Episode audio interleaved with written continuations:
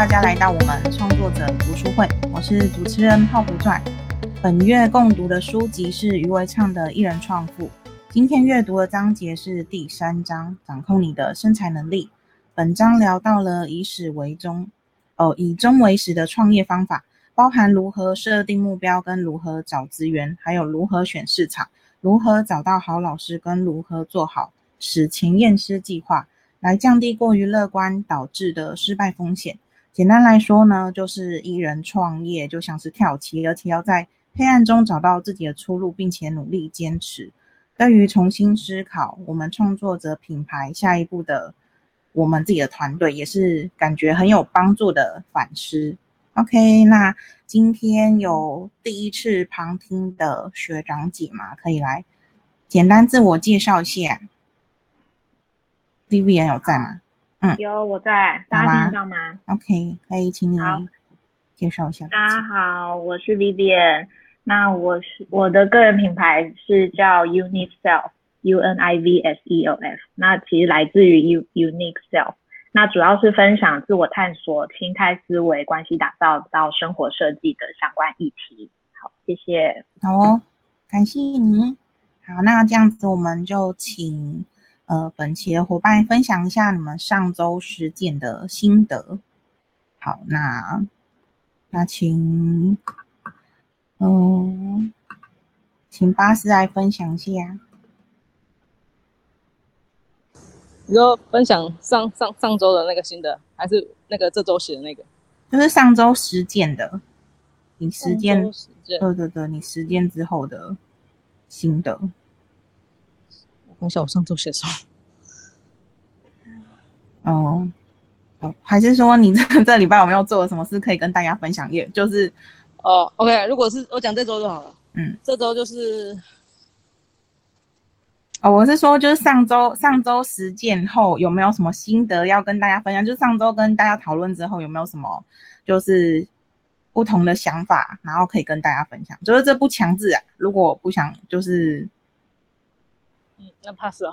好，好，好，好，那那那个瑞斯有要分享的吗？好，我也先 pass。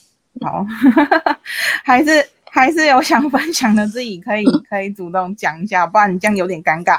那我来分享好。好啊，谢谢换。好，我上周是说我想要实现就是呃学习 podcast 的部分。然后我上周就是跟三个不同的人见面啊，有自媒体的，然后也有我的粉丝，然后也有嗯嗯，也是在经营有关职涯部分的一个创业人士。那经过跟大家聊以后，我发现就是我要找到自己先把根基打好，所以我又决定转向一下，就是啊，先学有关架网站的部分，因为我太多啊斜杠的分支了。然后那一次就是我有跟转转也有聊，然后他给我的建议也是，就是说，呃，当我录 podcast 或者是我想要宣传我的品牌的时候，那我要让我的粉丝们到底最后是要看到什么？所以我就想说，好，那对，没错，就是我一直宣传没有错，可是我都没有办法把它变现。那我觉得就是先把真的就是自己的东西整理好，网站的部分让。让大家更可以很清楚、比较完整的了解我的部分，所以这是我上周的呃决定再转一个调整的部分。然后第二个就是因为跟粉丝见面，然后我发现我的粉丝们他们一些痛点是什么呢？就是有关爱情的部分。对，就是他们，因为我们是主主要我服务的族群是同志族群，所以他们要找伴侣就有点比较困难一点。所以我发现，哎，这一部分我好像的确可以。呃，比较有优势可以去做这一块，所以大概是这样。所以这礼拜我就开始也在进行这个部分的一些规划。好，那以上就是简短的分享。好吧，感谢你。那还有人想要分享一下吗？有人要分享吗？没有的话，那就来分享三一一喽。那就是请巴士来分享一下本周的三一一的重点。OK。好，等一下哦。好，本周重点一，第一个就是我想要分享的是，那个人生最大的风险就是不要去承担，就是不去承担任何风险啊。就是像是在第一百四十二页是说，每个人都要尝试呃走出舒舒适圈，因为最棒的东西和最好的自己都在你们的舒适圈之外。就像我们现在是当创作者，在我们当创创作者之前，很多人都是上班族的学生，然后我们因为就是觉得想要不想要有点不一样，所以才开始尝试，才会有所谓现在的自己这样子。然后重点二的部分是，重点二的部分就是享受你的人生，帮助更多的人。然后是在第一百五十三页，那这边讲到说，一年看五十本书不是结果，一年写五万个字才是。以终为始的奥秘在于设定一个有趣的目标，一个可以追寻的愿景，而不是说你要设定多少观众、多少追随者。这就是呃，这边有点就是呼应到我之前，我也是以书为起家，然后我总觉得看很多书好像就呃，就是好像有呃会点什么，但后来真的觉得就是真的要不断的输出，这个才是真正的可以呃帮助自己，也可以帮助到他人这样子。然后，而且你的目标要够有趣，可以愿景够吸引人，人们才会就是因为才会聚集，然后才会关注你。然后再还有谈到就是说，你线下要活得有趣，然后你来来到现场才有人关注。这就是我觉得创作者真的是要先优先把自己的生活给过好，你才有那个养分可以分享你所知所会的东西给其他人这样子。然后第三个就是失败演习。就是我们谈到史前验尸管理法第一百六十七页，那那个唱歌那边有提说，针对课程如果卖的不好的话呢，就是我们要开始来验尸，找出死亡的原因。就像是我举几个例子，就是像是课程卖太贵，是不是因为别的课程比较买，所以没人跟你买呢？但你可以呃做的事就是价格不要变，然后你可以提升一些课程的附加价值在里面。然后第二个就是因为没有人知道这堂课，所以你觉得形象不够，那你可以请别人来帮你，呃，不管是呃，你曾经教会的学员，或者是说请其他创作者帮你推广分享。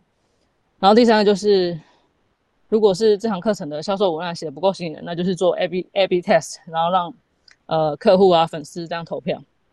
那三一一一是哎，我这以上是我三个重点。嗯，啊那等等我一下，等我一下。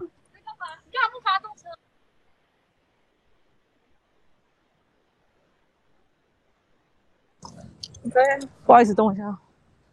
然后我讲到，一是呃说这个这个礼拜的实际运用吗？对对对，OK，这礼拜实际运用就是呃享受你的人生，然后帮助更多人。如果学员有什么问题，就是要问我的话，我都会把我所知所会的分享给他们。那以上就是我这周的分享。好，那你你要说一下你的想提出的议题吗？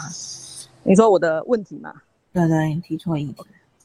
呃。我看到这本书的时候，看到一段是说，创业家最困难的挑战就是坚持啊。那我想问大家，就是是怎么克服自己的惰性，让自己定期产出？因为呃，大家应该或多或少经验过、经历过，就是原本是兼职，后来变全职的时候，那就是想问一下大家的那个效益真的变好一点了吗？以上，谢谢。那为什么你会想提出这个问题？这是你你有觉得困困扰吗？还是你觉得就是想听听大家的故事？呃，就是自己有时候会觉得在在在家里还是会有一点惰性吧，所以想问看，就是不是每每一天都可以效益非常百百分之百这样子？哎，那那那可以先问你一下，你有没有自己后来有找出什么你觉得效益有变好，或者对你有什么效果的？可以先分享一下。效益有变好？对啊，你有没有找到适合你的方式？等我一下，等我一下。好。呃，那个。就是还是就是每天规定三个任务这样吧，然后想办法就是逼着自己，就是有要压要要压 due day 吧，然后就是一个任务，就是你要自己压自己 due day 才会真的有可能完成。嗯，这样就是时间管理的概念，就是但是有很多事就知易行难了，就是我相信大家还是有惰性的。嗯嗯嗯，对，就是我想知道的那个原因。OK，对，那有人有没有想分享一下自己的经验呢？我来分享一下好了，我也是从兼职到全职，然后我发现啊，惰性一定会有，尤其是全职之后会更有惰性。主要一个原因是因为你时间变多了，你反而会偷懒。我自己啦，就是以前你在兼职的时候，也是白天要上班嘛，然后你晚上可能只剩两个小时或三个小时的办法做内容、做产出，所以你就会抓紧那个时间狂输出，然后就这样子一直做下去。所以那时候比较不会有做线问题。然后开始呃全职经营之后呢，就有因为一整天都是你的嘛，你要说要几点，你几点要干嘛，你要做多少事情，都是你自己可以控制的。所以有一段时间我大概就会有一点惰性，就觉得反正今天时间那么多，应该就慢慢来就好了这样子。所以效率其实并有提高。后来我发现，呃，我自己可以改善的方式是啊，我把一些呃时间拿去做我自己生活的事情，比如说我可能去学个瑜伽，或者是说定期排运动，然后这时候我的时间就感觉又少了某个部分嘛，所以呢产产出时间就下降的同时，你的效率就跟着又会提升回来这样子。所以我都是把我的时间塞其他事情进去，让我自己感觉很忙，然后我就会增加我的效率这样。嗯，对，好，感谢，然后分享。我也我也可以分享一下，我最近刚好对于这个兼职跟全职还蛮有感觉的。好，就是我好像我的历程好像跟 David 有一点点像，就是我我全职的时候，我其实只是创了网站，可是我根本没有办法经营，是因为我的全职是呃每完全会不不定期加班，应该是说每一天都会每一天都加班，不知道什么时候下班，然后然后可能休假的时候，你可能只能拿来休息，没有办法就是。呃，你要恢复体力，没有办法，就是可能再来进做兼职的动作，所以就是我反而就觉得很大的困难，是我那时候在全职的状态，知道说可能在这个工作模式下面，我没有办法有完整的时间可以做网站，所以我才会选择离职。可是就像 David 讲，我离职之后就是全然的时间一大把之后，我就开始完全漫无目的，然后没有办法好好的集中，然后没有办法好好的运用时间。可是我最近很有感的是，就是。我刚好最近又开始回去兼职，因为现在就是百货公司，我以前是百货公司里面就是百货公司要周年庆，他们非常的缺人，所以就很需要我回去帮忙。然后我的我就很固定的排时间，因为虽然他们的上班是排班的，但我就很固定说，那我就是一个礼拜哪几天会去。然后因为这样子的运用之后，就反而让我会觉得一整个周里面，我已经知道我有可能两天到三天是要回去兼职的，然后所以我会很珍惜我剩下。来可能三天到四天可以经营自媒体的时间，那其实经营自媒体的事项还是一样，可是因为你的时间被压缩，然后你就会觉得呃，你会很想要好好珍惜，而且在你兼职的时候，因为你还是回去一个你可能不是不是那么自由，或者是你不是那么喜欢的场域，所以你心态上也会觉得说，哦，我好珍惜我可以在家里就是好好的运用好好工作的时间，所以你。等到轮到了我可以在家工作的时候，那个心态上也会觉得突然间变得很正向，然后突然间变得动力十足。就我也蛮认同，就是这种找一些些事情，然后可能把你自己的东西晒下。所以我后来在在分享，我跟我最近有个朋友，他也想要从就是离职，然后投入就是全职经营的时候，我就有把这个心心路历程跟他分享。因为我觉得一开始想要投入，就我们大家一直劝离，可是我觉得如果没有经历过这一切，可能大可能离职，然后获得大把时间的人，很有可能就会像这样，就是突然间浪费了很多可以自由运用的时间，或者是说保持着对自己的自律，保持着过大的幻想。对，所以我觉得，如果你真的没有，再加上如果你发现你一直没有办法自律，然后大大把的浪费时间的时候，有可能又陷入一个就是很自我否定的回圈。所以我会觉得，就是这个部分呢。经历还蛮适合给，就是如果我们未来有一些人想要我们在劝离的时候，也可以把这些心态，就是你可能会因为你收到很大很大很大把的时间，然后你就突然间就是很没有动力的这种心态，可以分享给他们，不然可能要泡泡梦想梦幻梦幻的泡泡会太大，这样子。哦，感谢分享。强，你有想分享吗？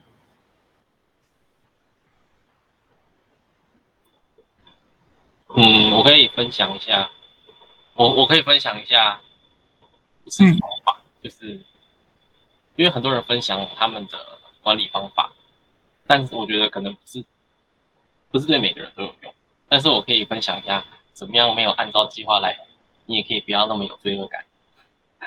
就是，其实我昨天跟转转聊完有有蛮多感觉，因为我之前也是像像巴斯一样有很多这种烦恼。就是那其实转转就跟我说，关注当下的感受，然后放过自己。他很常跟大家讲这句话，他说人生就像一个 R P G 游戏，嗯，对，然后不要玩的太用力，有时候要时常抽离人生角色，学会当个那个操纵操控者，嗯，对，然后你可以去想想，如果你没有按照计划去做，会怎么样嘛？好像也不会怎么样，你也不，你还你也还是活得好好的。所以有时候，如果你没有办法按照自己的想法、自己的没有办法那么自律去完成一些事情的话，有时候你就真的就是当下想做什么就去做吧，想要想要放松就去放松。当你放松够了，你可能自然就会懂了，自然就会该做的事情就会去做了。对我，我聊完我我跟张聊完之后，觉得哎，好像真的是这样。我我不去做又怎么样嘛？好像也不怎样，还是活得好好的。对，就是我可以让自己不要那么有罪恶感的一个方法。那控时间管理的方法跟呃怎么克服自己的惰性的话，我我觉得那个罗卡刚刚讲的真的是可以参考，因为我觉得那个方法是还蛮有用。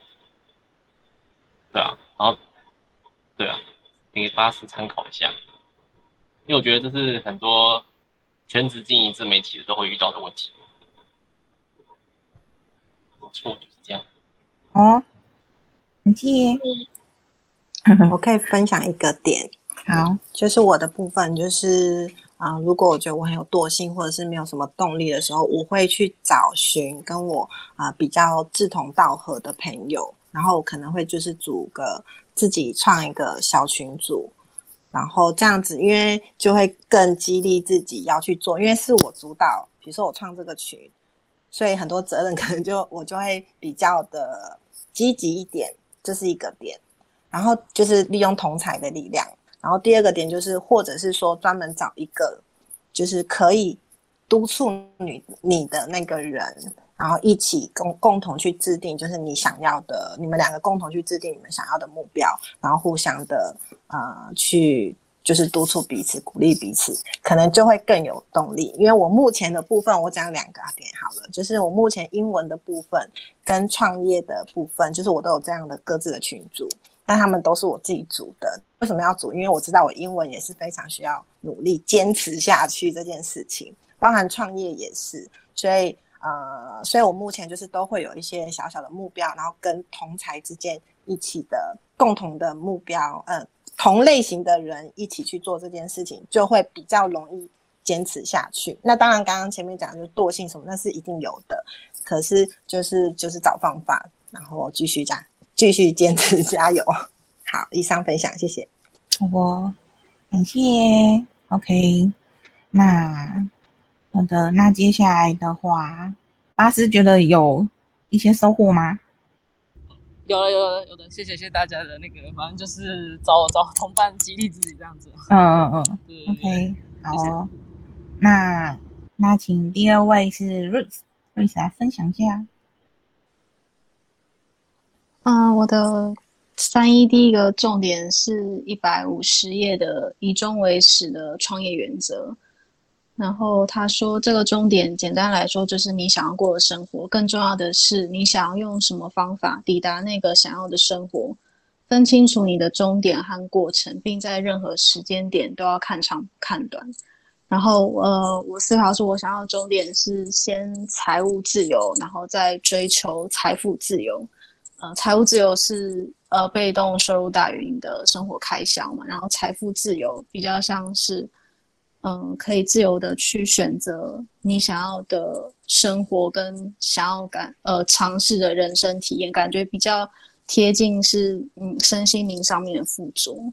然后呃，我觉得有钱会让你觉得很方便、很有安全感，但是没有办法持续带给你快乐。所以我希望可以透过就是自己喜欢的事情赚钱，然后可以自由的去旅行、去潜水，还有任何就是想要去体验的事情。然后过程的部分就也是我的重点二，是一百五十二页的，从短期小工作开始专注，慢慢累积，接着才去设定大目标、大工作。有些大工作你不会马上看到，是在做小工作的过程才会看见。我建议的创业方式就是慢慢来，在触手可及的范围内稍微去勉强自己。那因为我本身就是做事情比较急，像呃前段时间就会急着想说要去搞懂联盟行销，要去搞懂 email 行销等等，然后反而就是到最后会变成说把自己搞得很焦虑，然后每一件事情都做不好。所以我现在就是在学习要怎么样慢慢来，先好好的把文章写好。然后重点三是一百七十五页的创业最困难的挑战就是坚持，但那其实一点都不难，因为无论你做什么都需要坚持，所以你应该去坚持一件最值得坚持的事。任何事情只要加上坚持，就会比别人厉害。啊，这就是我自己拿来看心灵鸡汤。然后，嗯，我的问题是，呃，因为唱歌在书中提到说，如果你没有呃创业的经验的话，你应该去选择低呃低竞争的产业。然后，那想问说，比如说以以我自己来说，我的兴趣是想要写旅游，它就是属于高高竞争的产业的话，那呃同样是这样子的产业，想问大家会有什么建议的做法吗？比如说可能做出独特性，或者是在那个产业的特别领域中又做出专业性之类的吗？那想问你，你觉得你自己卡在哪一个点？哦，还没有到那么深入，还没有哦。你觉得你自己就是领域的量还没有到那么深入吗？对，嗯。所以那如果说像你的话，为什么你你会觉得就是在旅游这个这个领域，然后你会觉得它是高需求、高竞争，是因为你你会觉得是你把你的受众放太大吗？还是你想写的东西太多人写了？哦，没有，就单纯看到他书上就在高需求、高产业的地方写旅游。哦，写旅游。那你自己有思考过为什么会想要提这个问题吗？可以，就是在对思考一下。我想说，做自媒体就应该说出来创业，就是想要做自己喜欢的事，然后变成看到这一段的时候，会觉得有点失落。就是虽然就是也很现实，就是你本来就是应该要去做。呃，投资报酬率比较高的东西，那就看到唱歌这样建议，想说，那如果同样是在投入高需求、高产业的类别的人，会，嗯，就是想听听前辈的想法跟故事，看到这一点有什么样的心心的？对对，了解，好哦。那有人想分享吗？嗯，维猫要分享吗？嗯。我可以分享一下我的想法，因为我自己也是做旅游的，而且我主要是着重在国外的旅游市场。然后其实看到这边的时候，我有去，我有做思考，我有去思考说，我目前做的区这块在哪里？那我自己其实觉得，我觉得唱歌讲的旅游比较像是国内旅游，那它的确又是一个很高、很高竞争、高需求的市场。但其实我觉得国外旅游，就我来观察来说的话，其实我觉得没有到那么的高竞争，因为门槛比较高。对啊，然后愿意写的人相对又会少很多。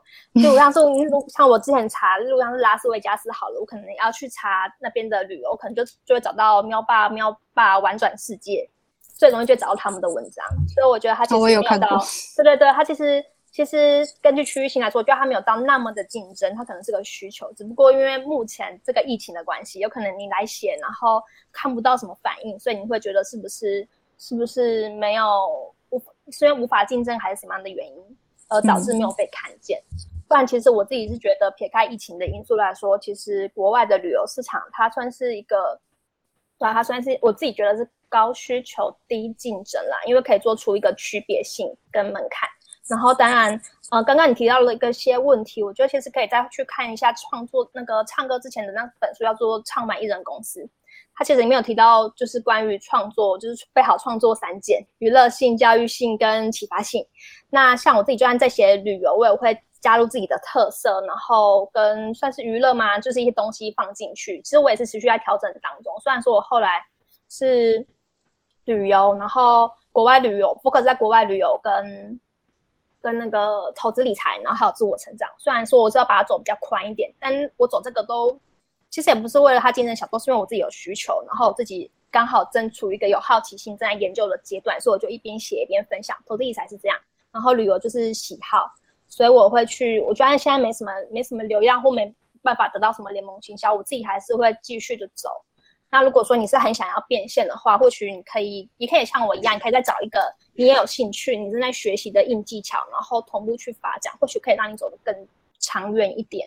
因为就像他提到说，坚持其实很重要。然后就像你说，你很喜欢这一块，所以你很想写啊。然后我其实也我也是，然后就觉得说，因为我喜欢，而且我去过很多地方，又很认真的拍照。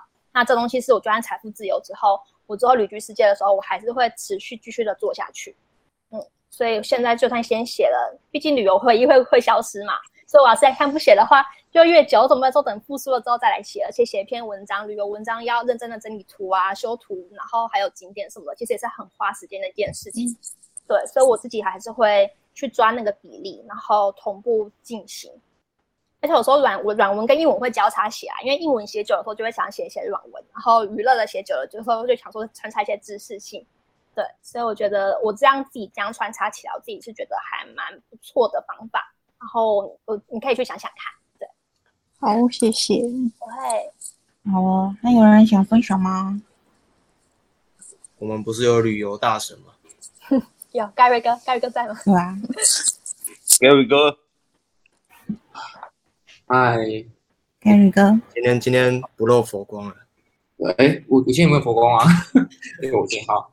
呃，讲到旅游这块，我觉得旅游它是呃低门槛，所以你们说呃低进呃低门槛啊，然后高需求，可是相对于来讲，它其实竞争非常非常的激烈，它高需求，但是它的就是饼很大，吃的人其实超级多，因为它门槛很低，所以进到这个门槛里面的人超级无敌多，所以要跟你抢那些联盟行销，或者是你要任何后端要变现是非常非常非常困难的。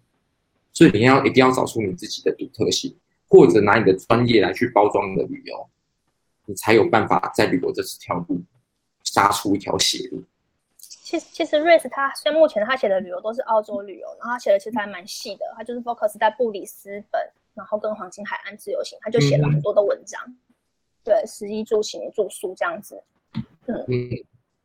所以，对我我想说，可能有些不不一样的。对他可能对可能会更不同的切入点，嗯，还是说 Gary 哥，你认为你是做国内旅游比较多嘛？对不对？我是要做国外旅游，但是要做国外做疫情的，哦，所以才转为做国内旅游这样。对，我就是我先做国内。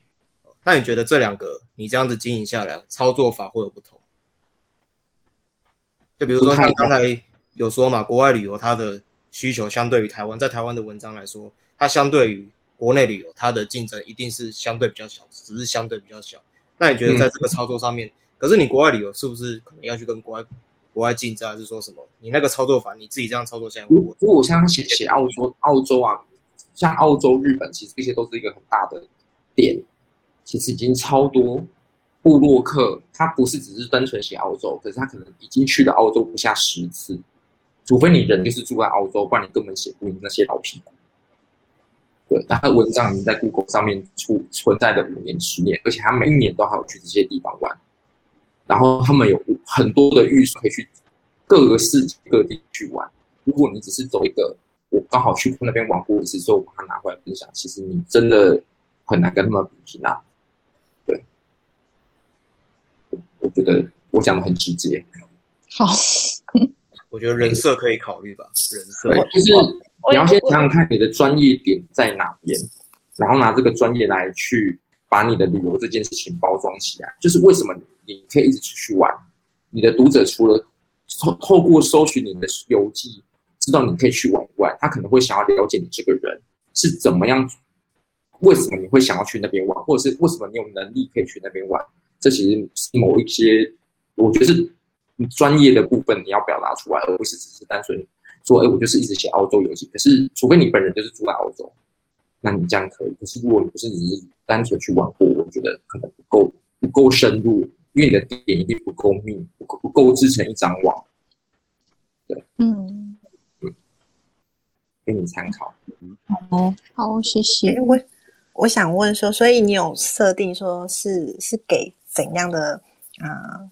你的受众是怎样的族群吗？race，因为我要讲的就是说，单身有单身的旅游，然后亲子有亲子的旅游是不一样的，所以你可以去，我觉得也是可以去切入这个点，这样子，对啊，嗯嗯，好，好哦。然后有有一个我是想要提前说，我觉得瑞斯你是不是还没有想到说你最终。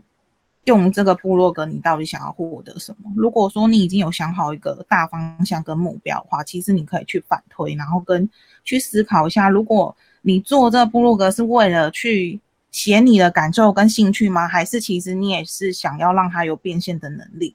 那如果有变现的话，你可能就是像刚刚有尾猫提到的，就是需要去用另外一个应技人来开发，就是跟你现在喜欢写旅游这个兴趣。去让它配合成为一个你独特的经营的领域，对。那如果说你只是单纯的写开心的，其实你根本不需要去 care，就是唱歌说什么高不高竞争，你就写你自己爽就好了。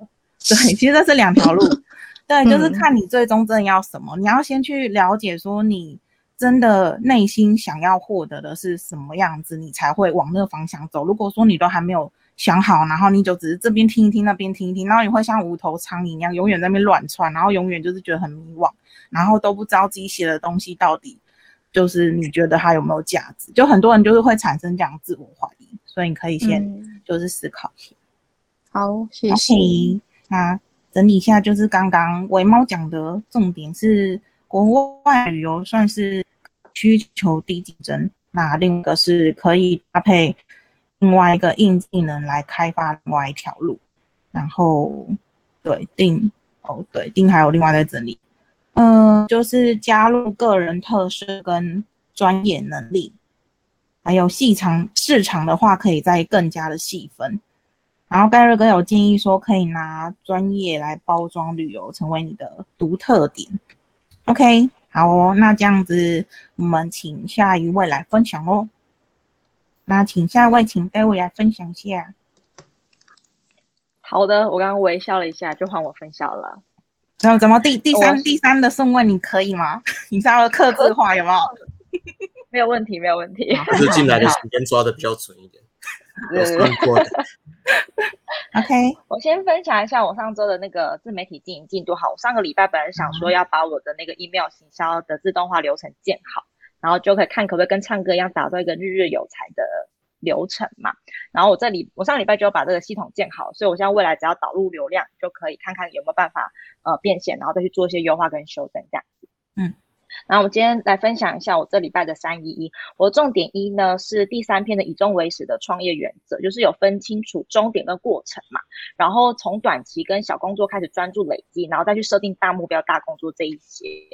然后呢，呃，有我这边的启发点是，我发现有一些时候我们没有办法把目标达成，并不是并不说是那个目标可能不可行还是怎么样，有可能是我们一下子跨太大步了，可是当下的我们的能力啊，或者是经验、技能还没有满点，才会觉得说现在这个目标是达不到的。或许这个目标放在以后，我们更有能力、更有经验之后，这个目标是可以完成的。像前一阵子我想要做一些比较大型的计划的时候，我会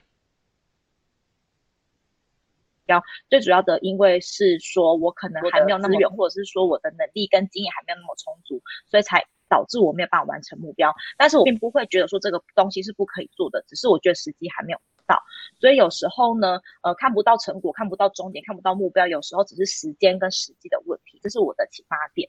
那第二个重点呢，是第七篇的创业家最困难的挑战是坚持。里面有一句话非常打动我，就是呃，上班族是为了维生而坚持，但是创业家呢，是为了活出自己想要的生活而坚持的。我们很多时候是不。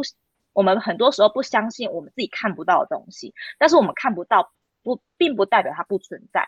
现在看不到呢，也不代表未来看不到。这句话我觉得非常的有感觉。是以前我上班只是觉得我要赚钱才有办法生活，然后才有办法养家，或者是说我才有办法嗯好好的把我的生活过下去。我那时候却没有一种就是我以我自己或者以我的生活做出发，我只是想说我要维持有办法。吃饱喝足，然后不用日晒雨淋的这样子去上班。那我开始创业之后呢，我发现我现在做的一切事情都是让我想要，呃一直做下去，而且呢是为了要让我这个生活的形态可以继续维持下去，所以很多事情我才有办法坚持的下去。因为我就是不想要回去上班了，因为太自由太弹性了，所以我现在做的一切事情都是为了活出我自己想要的生活。然后就让我想到另外一句话说。呃，有时候啊，你必须做一些你没那么喜欢，或者是你不太喜欢的事情，你才有办法持续去做你喜欢的事情。我觉得这句话跟昌哥的这一个第七篇有一点点雷同的地方，跟大家分享。那重点三呢，是在第八章的关于顾问跟教练的看法。呃，他唱歌有提到说，一开始啊，我们都是从老师身上学，呃，学到某个大量领域的知识嘛。这个时候，我们就有点像是海绵，吸收的很快，然后成长速度很快。但是我们开始成长到一个境界、一个时期的时候，大概到了中后期，我们那时候能力大概这个领域已经有七八十分的时候呢，我们这个时候其实需要的已经不是老师了，而是更有实战经验的人帮忙指点迷津类。指点迷津，例如像是教练啊、顾问这一种，因为教练跟顾问他们最大的能力跟最大的价值，就是可以帮你们突破盲点跟针对解决。呃，针对问题去解决这样子，所以呢，老师就比较像是知识的传递。你先当一个海绵吸收完之后，后面你想要持续的成长跟突破，其实就比较需要是教练，因为教练是比较是成果导向的。这个部分我有很有感觉，因为一开始我在学任何的新领域的时候，我都是先去买课程或者是呃看书籍，这些都是从老师身上得到这个领域该有的一个比较基础的知识，跟大概百分之六十起。六七十分的知识，但是我现在开始有一些比较个人或者是呃实战经验会遇到的问题的时候，这些有时候我们可能没有办法在呃知识化的课程里面或者在书籍上面有办法得。到我们必须跟可能顾问啊、教练一对一的咨询底下，他才可以针对我们的现况、跟我们的个性，还有我们现在事业的发展，去对于呃提出更好的建议跟对症下药。所以后面其实我也会开始请一些，比如顾问啊，或者是呃一对一的教练，去帮助我去针对我现在现有的困境，然后呢去解决这样子。所以我觉得教练跟老师这个两个。呃，定位是在你的事业跟你的自媒体发展的前后会有不同的用法，这样子，这是我三呃这三个的分享。那本周的实际运用呢，我是想要把我的工作时间再更降低一点，因为我大概两个月前开始把我的工作时间从八个小时降到三个小时，然后我想说这个礼拜可以再测试看看，从五个小时。哦，我本来是从八个小时降到五个小时，然后呢，我想要再测试看看有没有办法从五个小时下降到三个小时，然后把剩下的时间全部留给自己，然后看看会不会有一些变化这样子。所以最后一个一就是本周的一个提问啊，是唱歌在第五篇有提到说，呃，就是创业怎么样容易成功嘛，就是关于。竞争的高低跟市场的大小之外，他还有提到另外一件事情是创业最低成本的是教学，就是把我们的知识分享出来嘛。那我们的知识能力又分为是呃比较偏技术性的那种硬知识，跟比较偏情商能力的软知识。那唱歌是建议我们比较先去教硬知识会比较好。但是呢，有一些领域的主题啊，偏偏就是比较偏软技能、软知识的那种。然后这种软知识、软技能，你教出去之后，又比较难量化学生的成果。所以这一类的创作者还会想要去开发硬技能吗？就是因为这方面硬技能会比较好做嘛？还是说就是直接就是硬着头皮去做那个比较偏软知识、软技能的教学？这是我一个还蛮好奇的。的思考方向，因为我本身我的主题是比较偏硬知识、硬技能的，比较好量化学生的成就。但是呢，我之前有遇到想要做一些比较偏软性跟软技能、软知识的东西，但是我却没有办法好好的去衡量学生的成果跟成就，所以我就有点困扰。说如果是软技能、软知识这方面主题的创作者，会想要就是直接是做软技能、软知识的教学分享吗？我哦，有人想分享吗？你的软技能是自我成长，还有观念那一类的叫软技能。对对对，因为像 Win 你的也算是偏比较硬技能语言嘛，你好量化你的学员的成就啊跟成绩嘛。但像个人成长这种就比较，我我我没有办法量化你成长几 percent 啊。对啊，而且主观。以我自己来说的话，其实说实说实话啦，我认为学员的技巧真的没有什么大不了的。所以你会你如果去观察我网站的文章，你会发现我的技巧文，比如说怎么练口说、练听力，那个是很少的，我都会一篇就把它写完，我不会分很多篇。啊，剩下大部分会以观念文为主，就是以软知识嘛。那呃，像我说的，先用如果是从宣传的角度来讲，就是你要做一个个人品牌，像我说的，先用干货吸引人，你再用鸡汤去感化人。因为如果你先讲鸡汤的话，没有人会在在你没有人知道你是谁的情况下，谁会去？人家就认为说你只是在讲干话嘛，你就没有什么那个。可是你先用干货吸引人，人家对你有一些认可之后，你再去分享你自己的观点，然后你自己的生活上的鸡汤，人家会比较认可，人家会从你的那个专业转变成你对你你这个人的人生观。像唱歌，他这个好像我有看他的直播嘛，他也说这个是他人生观的一些集合啊，对吧？啊，这个所以说，我觉得如果先先一开始，我还是会先分享艺技的，先吸引人，然后吸引到一定的人之后，我再用鸡汤我的人生观去分享我的观点。然后去吸引更多认同我人生观的人，这样去经营一个个人品牌。啊，如果是说量化的部分，只那个技术很硬硬技能可以量化嘛，就证照啊、分数啊，然后你投资赚了多少钱啊，这个是很好的。啊，软技能的话，你说不能成长基本线，我觉得是对的。可是，在卖软技能这一类的时候，如果你要用成果，像有些人只是单纯做软技能，它没有硬技能的成分的话。你要用这个东西去卖你的课程、卖你的教练或者是服务的话，我觉得可以去宣传一个成，可以当做是成果东西，就是你所服务过的人，他对他的生活、他的思想。你既然是卖思想的，你就要用思想当成果嘛。你就呃，这个思想虽然没有一个数字在，可是从人生的那个改变，然后你从你这边学到一些观念、服务，我接受你的顾问，像刚才转转那样子嘛，大家都觉得哇，感召能量，这个就是一种成果的展现了。如果他把它拿去做成课程，什么东西去宣传，这其实我觉得也是一个可以拿去卖的东西。有时候不是卖，有时候不是一定要有一个数字，数字是死的，可是你感受是真的。在软硬技能可以用数字，可是软技能我觉得就可以用经验，然后人家的改变思维上的改变去做一个宣传，做一个成果，对吧？就是我的做法。好，我可以，我可以来补充一下我的想法，就是，就是我是一个从从头到尾就软到底的人，对，因为我就是，我觉得，我觉得主要是我当然会希望在这领域可以变现，因为我希望它可以当成我人生事业，但是我比较叛逆的是，我宁可就是让它步调很慢，但是就是一直在做我自己喜欢的事情，而且其实我的我的知识全部都是来自于我生命。体验，我今天还跟就是我们团队分享说，我觉得我就是生命大学毕业，我是生命大学的那个博士。后来我想说谦虚一点，现在是硕士好了，这样才有进步的空间。对啊，那那我觉得就是刚刚问讲的没有错，因为像我的话，我也是因为这两年的自己经营，然后跟自我探索之后，我现在也渐渐的跟大家一起学习，然后从中找到一个适合我的变现方式。可能我不一定想要用课程，我去年的话，我也是。呃，有想要开过课程，但是我那个时候自己内心是很卡，我对自己很没有自信，我觉得我没有办法做到这件事情。那之后我会因为透过这些事情，我会开始去找一些解决方式，然后去就是怎么样的去解开自己对自己自我怀疑的一些方式。那透过这样子的一些经验，那我又可以再去跟更多人分享。那我觉得就是像像今天，就是我这几天都有跟。跟我们读书会的伙伴就是都有聊，那我会觉得说，哎，我后来也发现说，哦，原来其实大家就是会卡在很多都是很类似的点，那有的时候可能是就是需要一个一个呃日常比较比较少会去交流到的一些思维，然后去突破那个自己。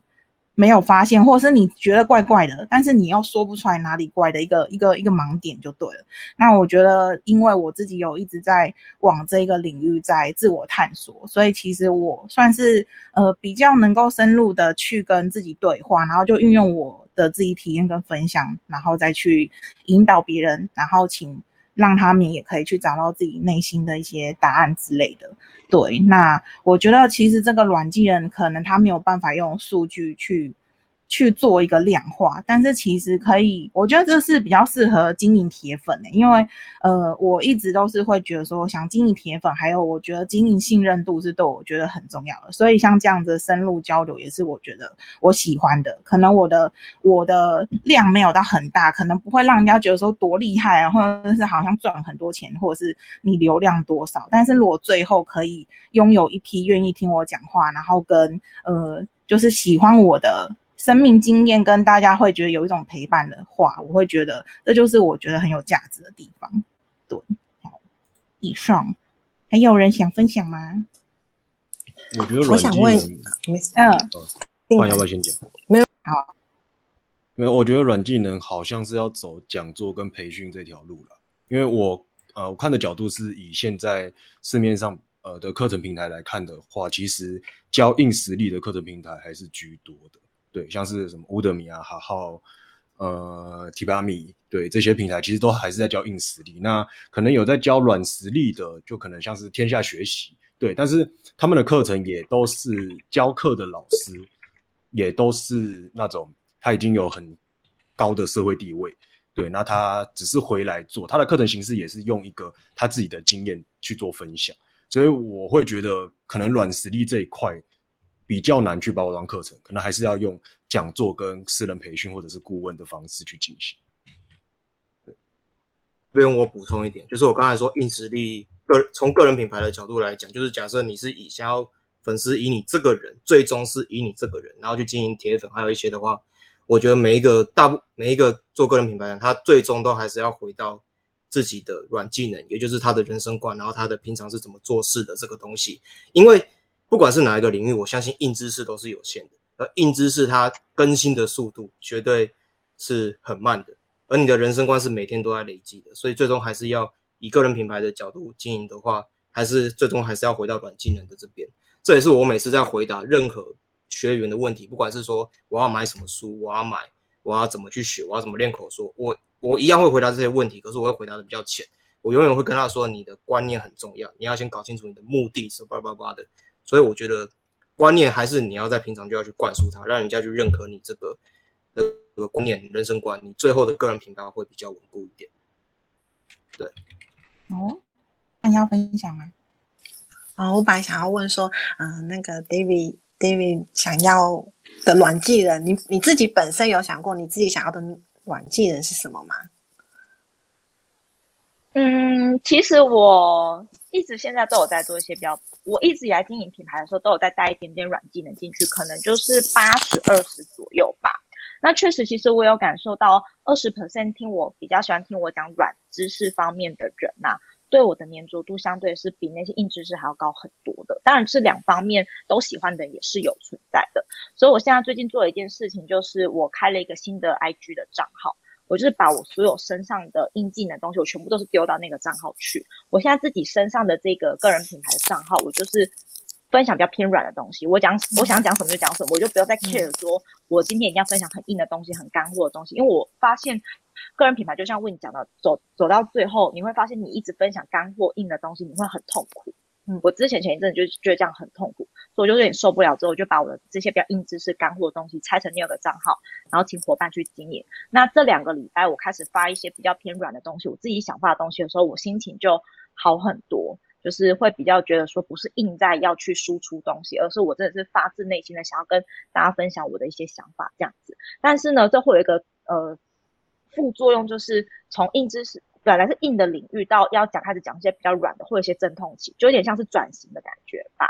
就是本来一开始就是只是想听你硬知识的人，就是可能没有办法一开始就接受说，哦，你就是现在开始分享软的。所以如果是以数据方面的话，就是成效数据方面的话，你是很明显可以看到有落差的。但是我觉得那就是一个过程，就是你还是要回到你自己本身，你到底怎么样是最舒服的为主。所以我是 who cares，我就不看那些数据啊，我就是想要我做我现在想做这个方式这样子。我觉得就刚刚听了你讲的，我觉得很好，就是你已经知道自己以自己为主。那我稍微分享一下，如果是就是像就像你前面讲的，就是由心去出发去感受。然后像你你有这么多学员的话，我觉得也可以去问他们的故事，你可以去问他们的故事，为什么他们想要来学，然后去从他们的故事，比如说他可能说哦，因为我家庭背景怎么样怎么样，你可以把这个故事也分享上去，可能也会号召就是跟他同感的人有一些共鸣。可能就会延伸更多，就不用都是你。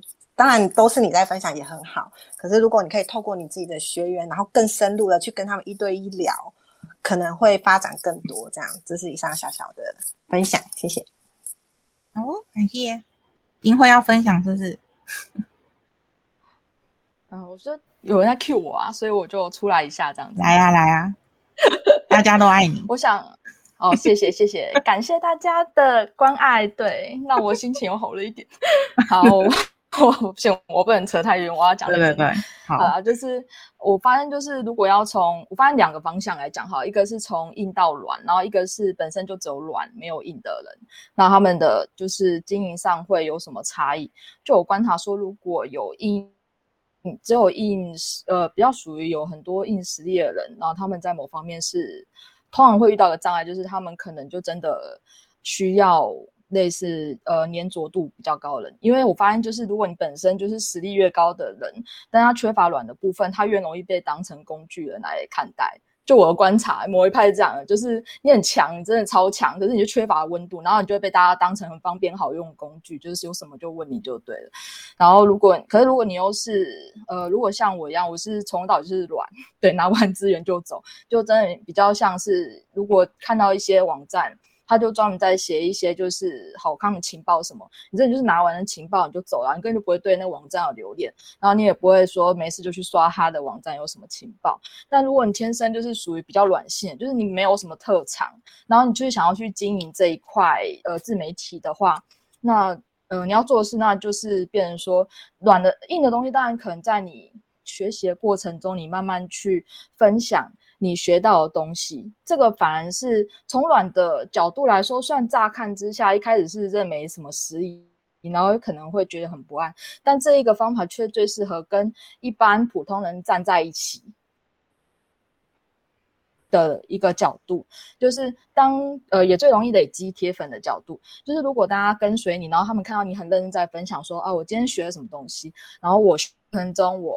我学的过程中我遇到什么障碍，我遇到什么问题，然后我后来是怎么克服的，然后甚至你在中途掺入了一些抱怨跟崩溃这样，然后这时候大家会觉得，有些人他就会可能就会容易被吸引到你的努力的样子，然后或者说你分享的东西是的嘛，分享对那些同没什么经验来说，就很好的去学习。他们呃，你分享的东西，甚至觉得你讲的东西非常的比一些就是已经很厉害的大神起来，你讲的东西更实用，然后更容易达成，更容易实施，因为你没有在打高空，就是一开始就是那样子。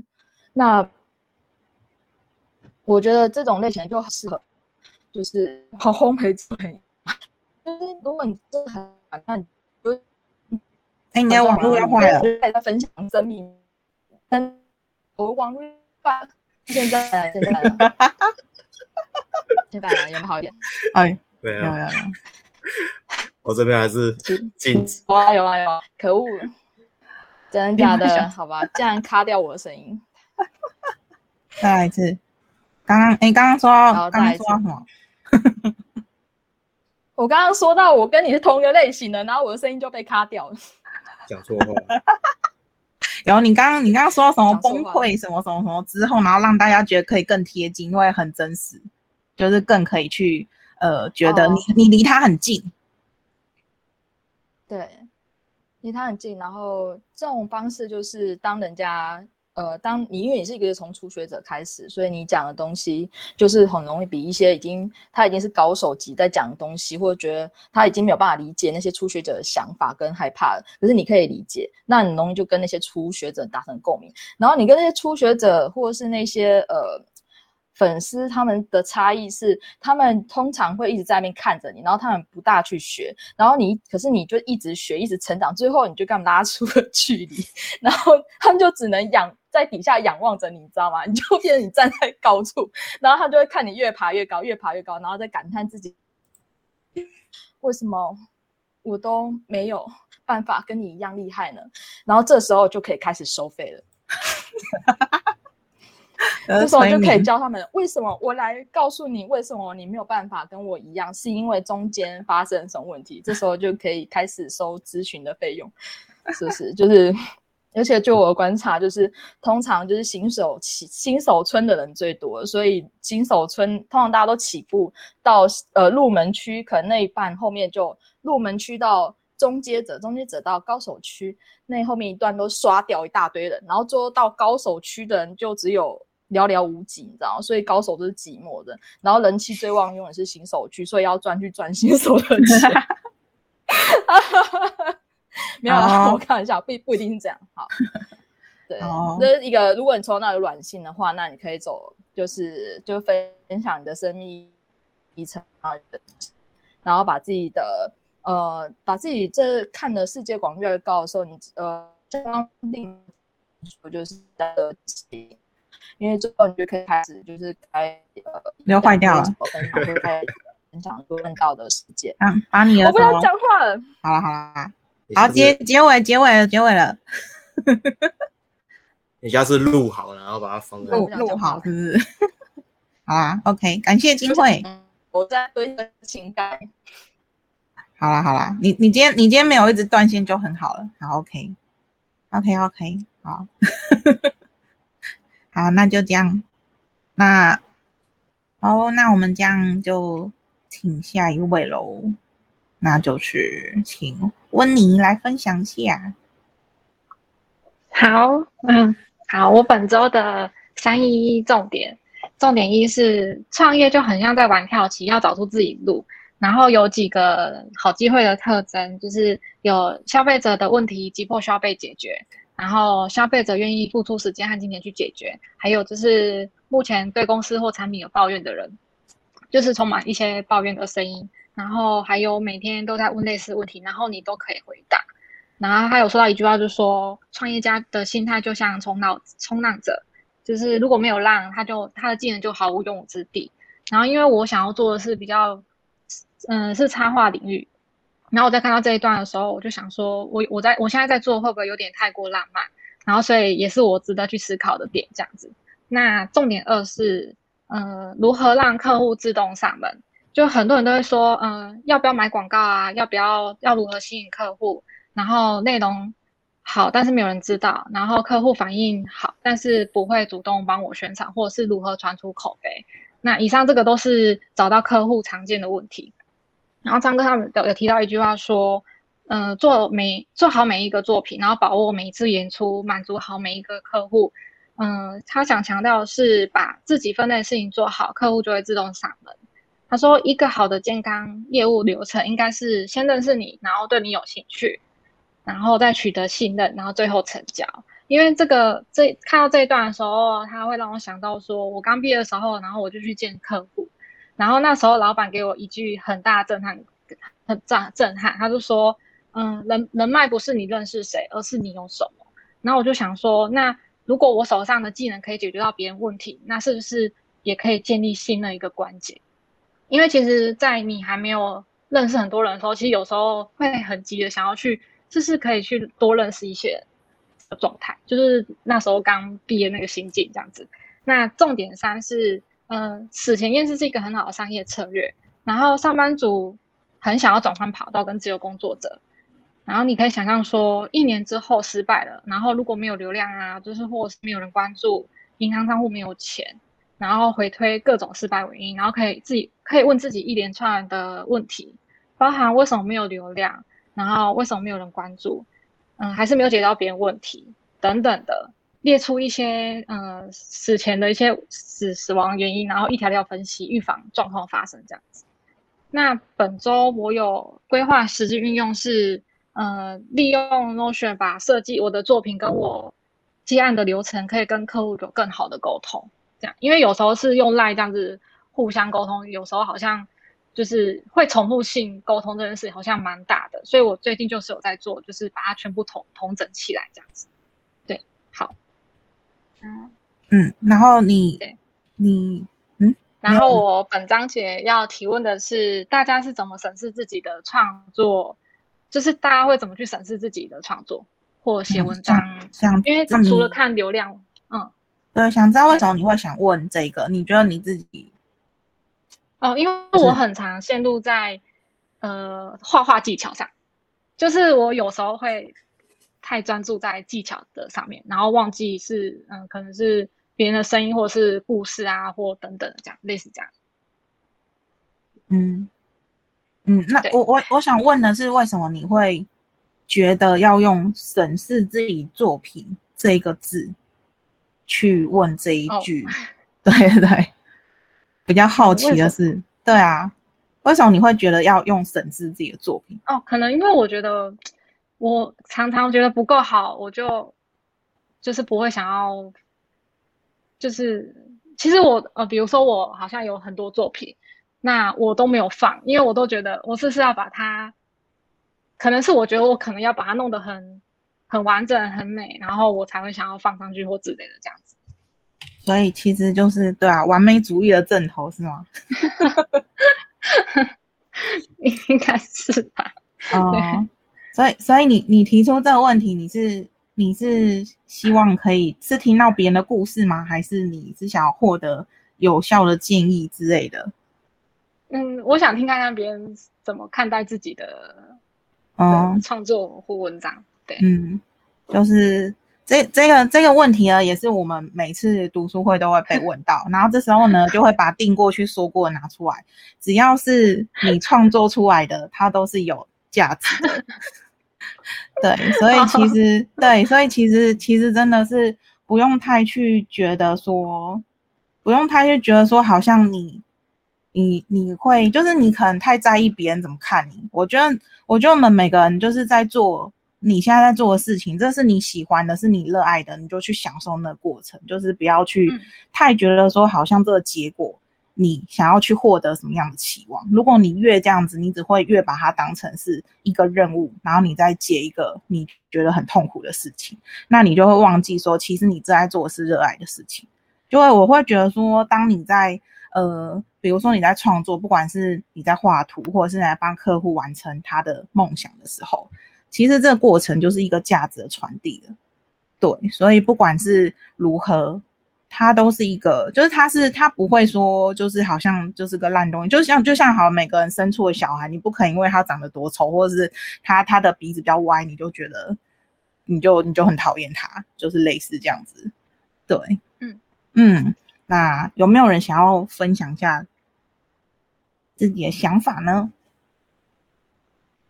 我觉得审视这件事情，你要给自己一点时间，你才能够去审视。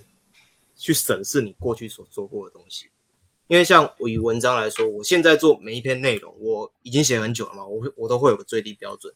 比方说，我一篇文章不管写什么主题，我都一定要至少有两千字，然后内容只要它的逻辑不要错乱，然后这我该讲的内容都有讲到，它整体我这样子润稿下来看起来是顺的，不会怪怪的，我就会先发出去了。我这边我现在秉持着一个理念，就是说我不会做，我不会把任何东西做到完美，可是我会把它做到完善。就是说，我会在当下我有的资源、思想的情况下，尽量的去让它看起来是符合，让我越来越满意，让我尽量满意。可它不可能完美，可是它是完善，我就可以去发出去了。那如果有达到这个标准，我就会觉得这个创作是可以接受的。然后我觉得可以分两个部分去审视你自己的创作。第一个就是你要丢给市场去评论嘛。啊，如果市场有一些回馈，比方说他觉得你这边讲的不好，这边怎样，那你有些。有这些回馈之后，你就可以再去回去改。那这是从外在来审视你自己的创作，这是市场市场评价嘛？那是第一个部分。那第二个部分就是回到自己，你要自己去看你自己的作品的时候呢，像我刚才说的，你刚才要说你要过段时间才来看，会比较有价值，会比较客观啊。为什么？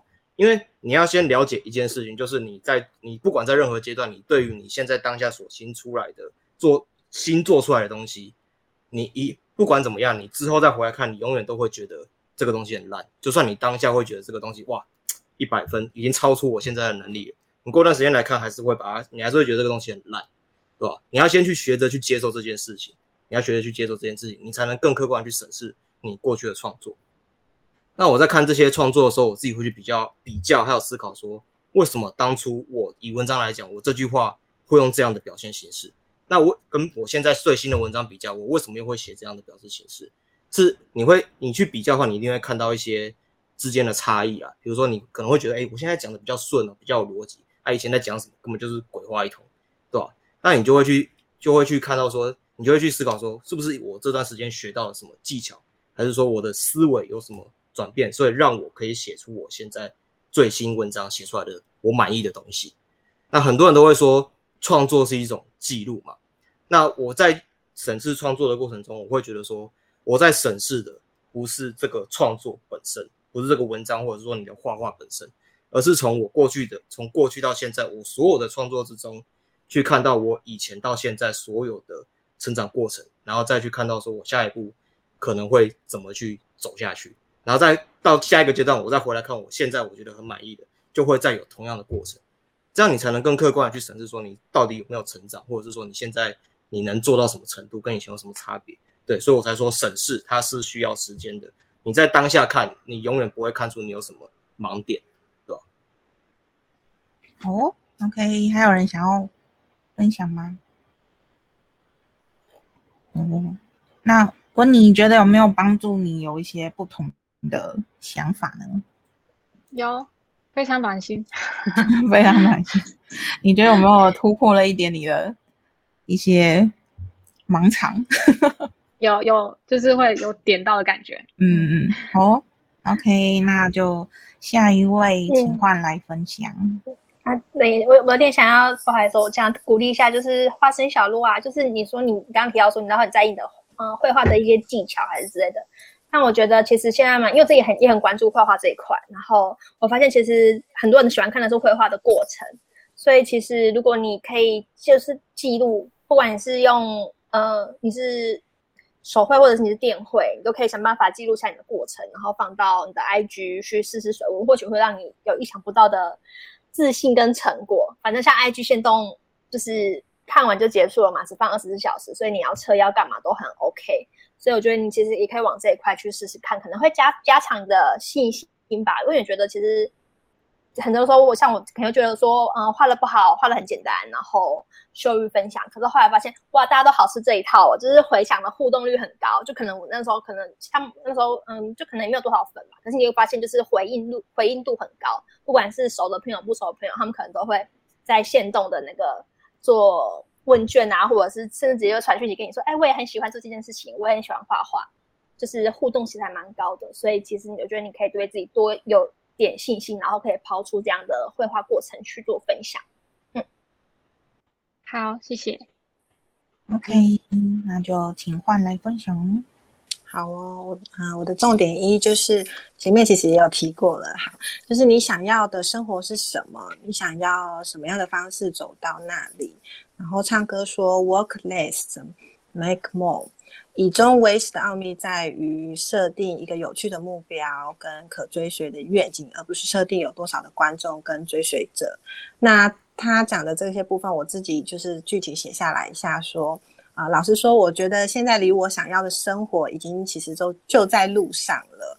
然后，其实我现在的心理其实还蛮富足的，当然就是距离完美还是希望可以更好。那我想想要的生活呢，就是可以随心所欲的做自己热爱的事业，然后有更多的时间来学习啊有有兴趣的才艺，跟可以有更多的时间阅读他人的智慧跟知识，然后并且可以追求自己人生啊大大小小的梦想，然后结交真诚有趣的朋友，然后不管是爱人或者是家人都可以健康很幸福这样子，然后不用为钱烦恼。呃，然后并且有余力可以付出回馈这个世界，然后展现自己独一无二的价值。对我觉得这还蛮有趣的，就是具体写下来以后，好像更有力量了这样子。好，那我想要继续呃，继续任性的用自己的方式去创造我现在走的路，比如说像现在在家弹性的工作，或者是啊日后可以去咖啡馆啊，然后旅行的时候也可以工作。其实好像现在也蛮多这样子的。呃，一个远端创业的工作者，然后就是不用像上班族一样要固定的时间，然后固定很自私化的一些规则局限了自己。那还有一个部分就是，呃，当然也是要必须很现实的问题，就是说，啊，其实也是因为我生命中有很多贵人的支持，比如说像我的伴侣，他就必须要去赚取生活费，也是因为他的关系，所以让我现在不用为五斗米折腰。当然，所以我我更希望说，可以早日达到财富自主，就会有更多的选择跟自由。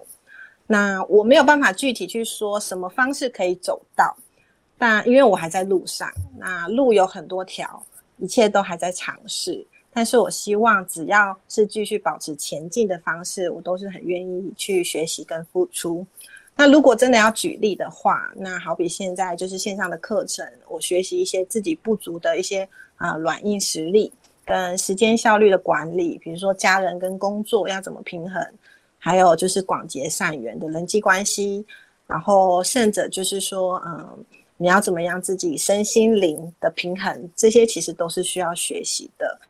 那还有就是必须要正向健康，保持信念，哪怕中间就是有时候会啊、想要喘口气，停下来休息，可是也会很好，就是欣赏沿路的风景。那只要休息够了，就继续前进，朝目标、梦想还有最终的理想蓝图继续前进。就像唱歌说的，创业的过程中比结果重要。你其实是在享受每一天，抵达目标都是迟早的事，而且在快乐的指数上有进展，往往比已抵达还令人兴奋。我想这就是我现在的感受，这样。这是重点一。好，那重点二呢，就是说唱歌说，真正的创业家知道要先沉在很深的水底，啊、等待浮出水面的那一刻。在此之前，你要先累积好你的弹力、学习、沉淀，然后充饱气。那创业就是像走进隧道一样，伸手不见五指，没有一丝的光线，只能摸黑行走，直到看见一个光点为止。这个光点会越来越大，照清楚你现在身处的位置跟环境，然后这条路你就会越走越明显。那我看到这个很有感的原因，是因为其实我常常点子很多，而且我一想要有什么点子，我是一个啊、会很想往前冲的人。但其实很多事情是需要去规划跟安排，而且还必须要一些专业的累积去准备的。那我想起到当初我在做同志婚纱这一块的时候，嗯、嗯、真的就是摸黑行走，然后也没有想到说，哎，竟然摸黑行走还拍到国外，或者是甚至是海外的人来台湾找我拍。那直到现在，我已经累积了一些啊、就是一些粉丝们啊、我觉得我也越来越清楚，说我接下来要走的一个啊、雏形跟路途这样啊、跟具具体的一些啊、定位。那可能也是因为我现在斜杠有点多，所以呢，就是嗯、呃我觉得嗯，有一个就是有一个我听人家说的有一句话，就是说你生命中所累积的、所经历的啊、就算是跨领域好了，其实它都是一个堆叠，那最后呢，都会都会变成专属于你、专属于你的样子。好，这是重点二。重点三就是啊、很多时候就是讲前面也有讲到了，很多时候我们不相信看不见的东西，但看不见不代表它不存在。成功的三要素：坚持、不要脸、坚持、不要脸。好，那看不见的东西这句话我非常有感触，是因为早期就十年前啊、老实讲就是同志的话题比较封闭，但是因为我是比较属于啊、敢站出来的那个个性，所以呢，还有当然还有自己本身的一个使命感，所以早期在同志婚纱作品，我就会想要用同志婚纱的一个艺术品艺术品来去做传达，跟一个无声的抗议这样子。那就是会觉得说，明明同志其实都存在我们每个人的身边，其实一定都很多，只是大家都会想说没有啊，看不见啊，对，其实你就没有就没有去看这样子。那直到现在，我很开心，就是现在台湾已经慢慢明朗化了，然后但是当然还是需要努力。那好比现在同志生小孩的状况也是，因为其实很多人没看到，会觉得说同志怎么可能有小孩？可是是真的不可能吗？所以这个就是一个一个问题点。那所以因为以为不可能，所以造成现在很多的家庭革命，或者是父母亲会担忧说：“哎，同志以后你会孤老终生。”可是是真的会吗？并不是。当你看见以后，你就会发现，原来一切都只是自己局限了自己的视野跟看见。所以我要讲的就是，就像啊、我想要跟我的粉丝们讲说，你能想象我现在跟我的伴竟然有两个宝贝这样的多元家庭吗？所以我很幸福，然后也是因为我是十几年坚持下来的，对，就这样。以上就是我的分享，谢谢大家。哦，那就是有有要分享这周的实作吗？哦，刚刚最前面我分享了。哦，那那就是议题的部分。好，那议题就是我要问说，请问你们大家接下来的具体目标是什么，或者是啊、有没有遇到什么关卡？然后你将如何去突破跟规划安排？因为有关具体跟规划安排这个东西，其实是我比较弱的地方，所以我很蛮想听听大家是怎么做的。嗯嗯嗯，谢谢。哦，那那你有你有想要分享一下你 你目前的是怎么样？有啊，我自己的部分，我刚刚前面分享就是英文跟创业，所以我目前，目前就是这个。嗯，哦，了解。想听听大家的，谢谢。OK，那有人想要分享吗？目前的具体目标，然后觉得自己遇到什么卡关地方，然后你会用怎样突破跟规划的安排？有没有要分享一下？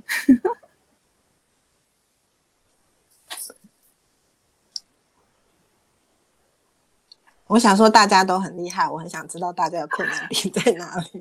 结果发现大家都没有目标，对，大家都没没来没来做目标这样。随波逐流。没关系，没关系。困难点很多啊，困难点。困难点就是没有目 Jordan 可以。讲一个小时吧真，Jordan 可以讲的，他很多创业的辛酸史 Jordan, 他 Jordan 可以分享一下你上礼拜越级打怪了。你可以分享一下你上礼拜那个问题解决了没？而且上上礼拜上礼拜那个问题，绝对绝对不可能在一两个礼拜里面解决的。所以你要怎么去规划还有安排？那我们等一下，今天先不要让我聊那个，今今今天聊一点比较轻松。轻松。太沉重了，是不是？我们今天聊未来式哈，未来式，未来式。好，未来式对，我们开始今天聊你讲对，因为因为因为因为这几天刚好跟伙伴有讨论到未来式的这这个区块，对，听得到吗？有听得到。好呃，大大致上我们现在呃，因为因为塞贝尔的关系，我们主力又又回来到未来市，所以就是从未来市要导去塞贝尔。但是在未来市的这个区块的话，我们就打算把未来市发展成一个品牌，就是让厂商可以去看得见。那也感谢那个我们的 Gary 在昨天晚上那个那个点了一下，我就说，哎，我们的目录该怎么做啊？我们的首页该怎么去做啊？就大致上，呃，因为未来是本本身的出发点原本不是以品牌为出发，对，那它原本就是以赚钱的一个一个方式出发，但是现在，哎，我们的资源有了，我们的资产有了，我们现在接下来就是大致上要把未来市也拆分到许多的不同的网站，那从从未来是在渐渐的去到呃塞贝尔。呃，异想空间跟其他的领域的一个利基市场的一个网站，所以呃，这个问问题点就是它它有点太杂，所以我现在就是在请我里面的一些阿妹啊，嗯，去把它把把它做分类啊，之后再去做整个的重整，对啊，所以这个这个这个会比较简单呢、跟塞贝尔比起来，对啊，对，就就就大概大大概是这样子啦，因为未来是没有没有。哎，它也不是个人品牌，对啊，对啊，谢谢分享。还有人还有其他人想分享吗？所以大家都真的没在做计划，没有目标，是怎样？大家都没目标嘛。好了，那我再说一个好不好？我来，不知道下一餐在哪里。我我我最近目标很多，好不好？对，哎、我，对对对，好。如果大家有想要这个租借空间的话，可以找我哈，在南部，我现在在那个嘉义跟台南嘉义斗六哦嘉义再找个地方去做呃空间租借的部分。那其实各在空这个在疫情结束过后啊，其实在好禁止业配好了，没关系啊，大大家都可以来用免费的，好不好？就这么决定。如果大家是是你们来的话，都是用免。好，那那其实在这这几个地这几个月我在租借的过程当中啊，呃，我会发现其实很多社会团体他们都需要这种空间。那呃，在其实，在整体来说啊，我们的发现其实他们就是需要空间比较宽大又明亮的地方。那其实，在 cover 到租金的部分，我觉得都是非常 OK 的。所以就是这个是近期可能会去做的一个小小目标，但是就要去克服克服一点，就是在平日租借的部分或平日让人家去使用的部分。那因为大家都是租假日，所以我们的价钱会稍微的去调整。所以如果你们有看到我价钱调整的话，要跟你们亲朋好友说。嗯，这边小小也配。哦，哦，好啦，就反正这样嘛，大家都不说话嘛。现在是怎样？现在怎样讲，他现在没有的包目标在哪里？你最吵啊要走一步算一步。你都这么讲了，那我来讲一个好了。对啊，现在都怎样？拜托，我我想讲话，但是我怕断线。我我我我的我的梦我的我的目标我的梦想还是很多的，好不好？是点子比较多一点而已。所以他好，嗯，win win win win win。啊，就是从因为今年从去年我定好目标开始，我今年的一个大主轴就是把我的课程做出来嘛。那在大概七八月的时候，这堂课也已经正式上线了。那基本上今年的最主要的目标已经达成了。那我九月的时候在休息，那我就面对我接下来三个月，甚至是明年，我到底要干嘛？因为我已经有产品了嘛，那基本上整个行销漏斗都是可以串起来的。那也会有你在分享什么，也会有更有目的。那我在一些做思考之后，我的下一个目标，从剩下三个月到明年啊，主要三个目标应该就是继续把，因为虽然上线了，可是它的产品收入毕竟才刚上线，然后我的市场又小，然后我的粉丝也没有很多，所以其实它的那个购买率是还不太稳定的。所以我现在，可是我测试，可是我觉得我自己的观察是，我的漏斗是通的，就是如果有人看到，然后我有打到对的受众的话，它是可以卖出去的，它是可以卖出去的。所以我现在我觉得我现在的问题是我的漏斗不够大，就是我的那个开口太小。所以我接下来的目标会是主要会要把我的开口把它变大一点，然后触及到多一点的受众。那我会，那我在九月的时候我就去做一些咨询啊，比如说我是以文章为主嘛，网站为主，那我就去跟定问说，哎，我这样子想增加收入，或者是说课程更稳定，我要怎么做？然后他有给我一些建议嘛，然后我有去看别人的案例，那我整理出来呢，主要有几个大，我现在会进行的方向主要有几个啦。第一个就是写一些比较高流量文的文章，用 SEO 的方式把一些流量导进来，先导进来，然后你后面导进网站，你后面才可以做后续的销售嘛。然后第二个是我有在开始进行投稿，然后我现在是固定每周三我会去投三个平台啊，就看有没有上嘛，啊没有上就是我一直继续投，然后直到筛选出一些固定的平台，那如果有上的话，就是再多一个曝光的管道。那第三个就是我会再去多做一些其他的管道的曝光，就是会多一些新管道的曝光。如果有看我 FB 的人，他应该或者是 IG 人，他就会看到我最近开始在 PO 影片，或者是说我有在 PO 一些我过去的文章。那我有把影片上传到那个 TikTok，就是一个影片多方的去曝光了。虽然我不知道它的成效会怎样，可是我就觉得说这样子是一个可以去曝光我多重多几个把漏斗打开的一个方法了。啊，有没有效还在测试当中，然后打算先发个几步，然后看测试怎么样。然后这些规划之后，我现在就是已经在进行式了。